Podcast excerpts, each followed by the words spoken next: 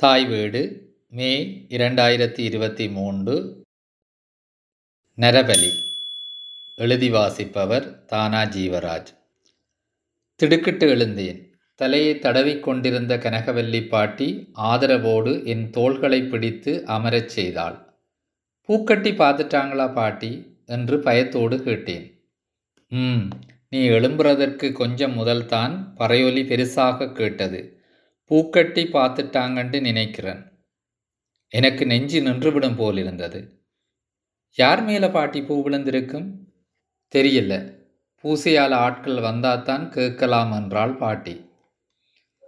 எனக்கு என்ன செய்வதென்றே தெரியவில்லை. முற்றத்தில் அங்குமிங்குமாக நடந்து கொண்டிருந்தேன். வீட்டின் பின்புறம் இருந்து யாரோ விசும்பி அழுதபடி தனியாக பேசிக் கொண்டிருப்பது கேட்டது.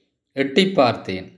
பூமகளின் பாட்டி மண்தரையில் முழந்தாளிட்டு உட்கார்ந்தபடி திருக்கோணேச்சரம் இருக்கும் திசையை பார்த்து கைகூப்பி வணங்குவதும் அழுவதுமாக இருந்தாள். சில வேளைகளில் கை நிறைய மண்ணை அள்ளி தன் கண்களில் ஒற்றிக்கொண்டாள் பூசைக்கு போன நாலு பேரும் இவளுக்கு பேத்தி முறைதான் என்று காதுக்குள் சொன்னாள் கனகவல்லி பாட்டி. திடீரென வீட்டுக்குள்ளிருந்து பூமகளின் தாயின் அலறல் சத்தம் கேட்டது. நாங்கள் இருவரும் திகைத்து நின்றோம். எங்கள் இருவரையும் தள்ளிவிட்டு பூமகளின் பாட்டி வீட்டுக்குள் பாய்ந்து சென்றார். வீட்டின் நடுப்பகுதியில் இருந்த மரத்தூணில் சாய்ந்தபடி வைராவியார் இருந்தார்.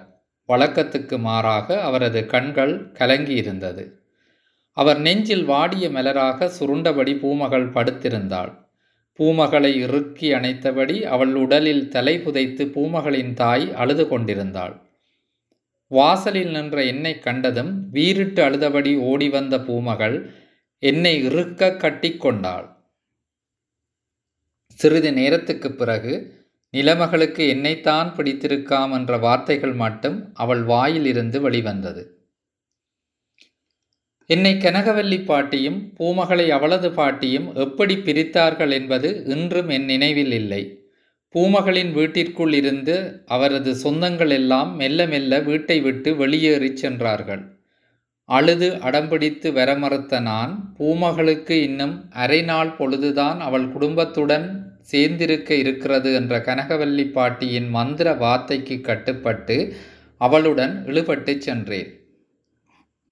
அடுத்த நாள் வைரவர் மடையில் என்னென்ன நடக்கும் என்பதை கனகவல்லி பாட்டி விரிவாகச் சொல்லிக் கொண்டு வந்தாள். அவள் ஆயுளுக்குள் எங்கள் ஊரில் நடக்கும் மூன்றாவது நரபலி இதுவென்றாள். நேரடியாக பார்க்காவிட்டாலும் பின்வந்த நாட்களில் வைரவர் மடையில் கலந்து கொண்டவர்களிடமிருந்து தான் கேட்டறிந்த நிகழ்வுகளை துல்லியமாக ஒழுங்குபடுத்தி சொல்லிக் கொண்டு வந்தாள் அவள். பாட்டி ஏதேதோ சொல்லிக் கொண்டு வந்த போதும் என் மனமெல்லாம் பூமகளை காப்பாற்ற வேண்டும் என்ற எண்ணம் மட்டுமே நிறைந்திருந்தது.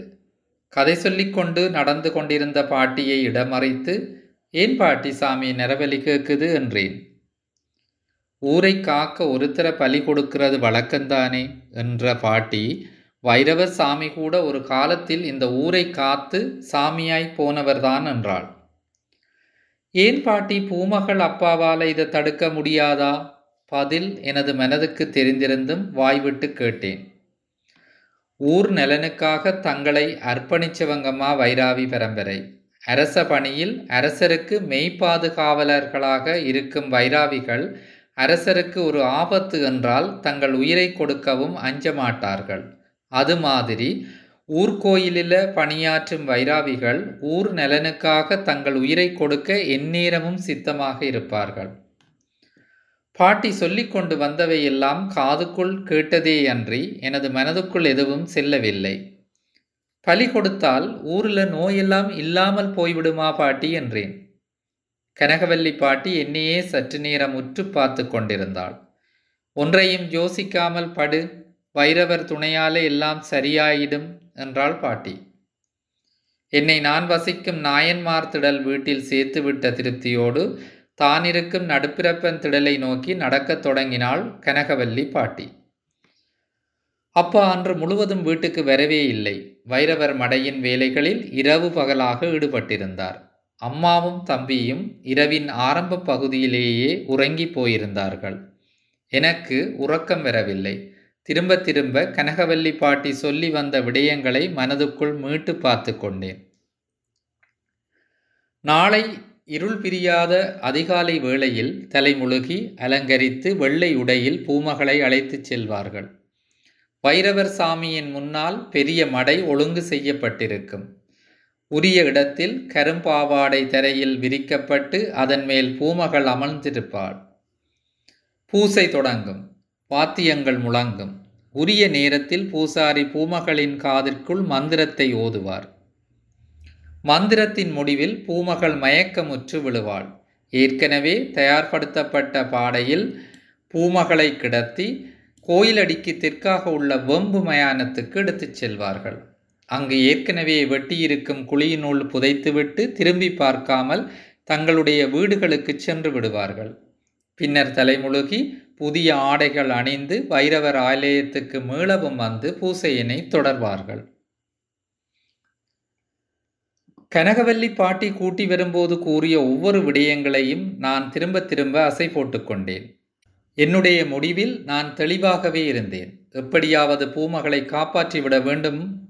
ஊர் மக்கள் கொடிய நோய் தாய் தந்தை ஆசை தம்பி என் வைரவர் சுவாமி கூட என் மனக்கண்முள் நிழலாடவில்லை. அனைத்தையும் பூமகள் ஆக்கிரமித்திருந்தாள். புதையுண்ட பூமகளை காப்பாற்றியதும் திருக்கோணேச்சரத்துக்கு நெல் எடுத்துச் செல்லும் மாட்டு வண்டில்களில் ஏறி கோயிலில் தஞ்சம் புகுவது என்று திட்டமிட்டு கொண்டேன். எங்களுக்கு நினைவு தெரிந்த பல ஆண்டுகளாக வெம்பு மயானம் பயன்படுத்தப்படாமல் இருந்தது. ஒரு முறை நானும் பூமகளும் அங்கு சென்று விளையாடி பின்பு அருகிலுள்ள வயல்களில் வேலை செய்தவர்கள் எங்கள் வீட்டில் அதை சொல்லி பெற்றோரிடம் அடி வாங்கி தந்திருந்தார்கள். அதனால் எனக்கு மயானத்துக்கு போவது பெரிதாக பயன் தருவதாக இருக்கவில்லை. நித்திரை கண்ணை சுழட்டிய ஒவ்வொரு கணமும் பூமகளின் முகம் நினைவுக்கு வந்து விழிப்படையே செய்தது. எப்போது உறங்கினேனோ தெரியாது. பறையொலி கேட்டதும் திடுக்கிட்டு விழித்து கொண்டேன். அவசர அவசரமாக ஆடைகளை சரி செய்து கொண்டு அம்மாவையும் தம்பியையும் ஒருமுறை திரும்பி பார்த்தேன். இருவரும் ஆழ்ந்த உறக்கத்தில் இருந்தார்கள். மெதுவாக வீட்டுக்கு வெளியில் வந்தேன். நிலவொளியில் பாதைகள் தெளிவாக தெரிந்தன. முன்னம் நடந்து போன அதே வயல் வரம்புகளுக்கு ஊடாக விறுவிறுவென்று நடந்து கொண்டிருந்தேன். ஊர்மனைகளுக்குள் இருந்து கேட்கும் நாய்களின் ஊளையிடும் ஓசை ஒருவித பயத்தை தந்தது. வயல்வெளியில் வீசிக்கொண்டிருந்த ஈரக்காற்று என் படபடப்பை மேலும் அதிகமாக்கியது. இப்போது பூமகளை வைரவர் மடையில் உட்காரச் செய்திருப்பார்கள் என்று மனதுக்குள் நினைத்து கொண்டேன். உள்ளுணர்வு உந்தித்தள்ள மிக வேகமாக நடந்து வந்த என்னை குரமுருட்டி ஆறு தடுத்தது. பகல் வேளையிலேயே கடப்பதற்கு பயமாக இருக்கும் முதலைகள் உலவும் அந்த ஆற்றை எப்படி கடந்தேன் என்று இப்போதும் புரியவில்லை. எனக்குள் யாரோ இருந்து இயக்கியது போலிருந்தது. வயல் வரம்பில் நடந்து பழக்கப்பட்ட கால்கள் என்பதால் நான் திட்டமிட்ட நேரத்துக்கு சற்று முன்னதாகவே வெம்பு மயானத்துக்கு அருகில் வந்து சேர்ந்தேன்.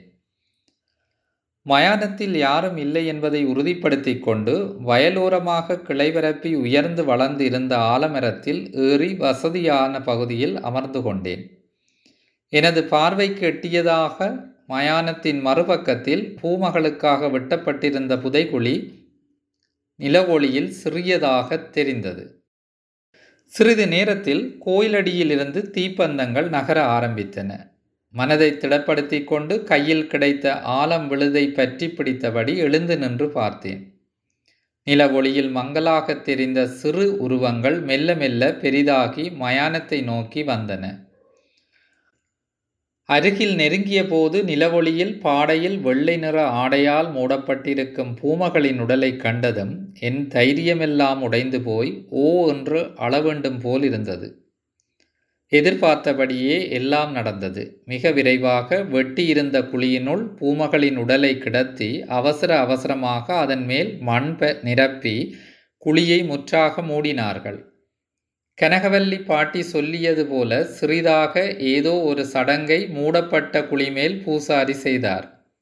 அதன்பின் அனைவரும் திரும்பி பார்க்காமல் ஊரை நோக்கி நடக்கத் தொடங்கினார்கள். சுற்றுமுற்றும் பார்த்து யாரும் காவலுக்கு இல்லை என்பதை உறுதி செய்தபின் மெதுவாக மரத்திலிருந்து இறங்கத் தொடங்கினேன். அப்போதுதான் அந்த துயரம் நிகழ்ந்தது. ஊரை நோக்கி நடக்கத் தொடங்கிய பூசாரி திடீரென திரும்பி மயானத்தை நோக்கி வந்தார். வந்த வேகத்தில் ஏதோ ஒரு பாடலை உரத்த குரலில் பாடி ஆடத் தொடங்கினார். அவரைத் தொடர்ந்து வந்த வாத்தியக்காரர்களும் அவர் பாடலுக்கு ஒத்திசைத்தனர். ஆலய தொண்டர்கள் அதிர்ச்சியோடு அவர்களை சுற்றியிருந்தனர். எனக்கு உண்மையில் அழுகை வந்துவிடும் போல் இருந்தது என்னுடைய பூமகள் மயக்கம் தெளிந்து மூச்சை எடுப்பதற்கு கிடங்கில் போராடி கொண்டிருப்பாள். நான் அவளை காப்பாற்ற வேண்டிய தருணத்தில் மரத்தில் தொங்கிக் கொண்டிருக்கிறேன். பூசாரி தொடர்ந்து ஆடிக்கொண்டிருந்தான் என்ன செய்வது என்று தெரியாமல் திகைத்து போயிருந்தேன் நான். திடீரென்று பூசாரி இரு கைகளையும் மேலே தூக்கி ஏதோ ஒரு சைகை செய்தார். வாத்திய ஒலிகள் அனைத்தும் சட்டென நின்றன. ஆலய தொண்டர்களும் வாத்திய கலைஞர்களும் பின்தொடர பூசாரி ஊரை நோக்கி நடக்கத் தொடங்கினார். அவசர அவசரமாக நான் மரத்திலிருந்து கீழே இறங்கத் தொடங்கினேன். மரக்கிளைகள் மெல்ல அசைய இலைகளின் சத்தத்தோடு மிகவும் குளிர்ந்த காற்று ஒன்று வீசத் தொடங்கியது. நான் நிதானிப்பதற்குள் பனிமேகம் ஒன்று என்னை பின்னால் இருந்து இறுக்கி அணைப்பது போல் ஒரு உணர்வு ஏற்பட்டது. மிகவும் பரிச்சயமான வாசனையொன்றை என் நாசிகள் உணரத் தொடங்கியது.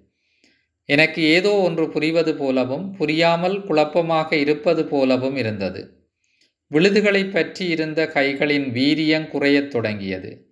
கிளைகளின் மேல் உறுதியாக நின்ற கால்கள் தடுமாறத் தொடங்கியது. பின்னால் இருந்து அனைத்த பனிமேகம் தன்னுள்ளிருந்த குளிர் அனைத்தையும் என் உடலுக்குள் பாய்ச்சி விட்டு மறைந்து போனது போல் உணர்ந்தேன். கைகள் வலுவிழந்து விழுதுகளை விட்டன. கால்கள் தளர்ந்து எனது உடல் காற்றில் மிதந்தபடி மரத்தின் கீழிருந்த வயலுக்குள் விழுந்தது. பலர் ஓடி வருவது போல சத்தங்கள் கேட்டது. தொடரும்.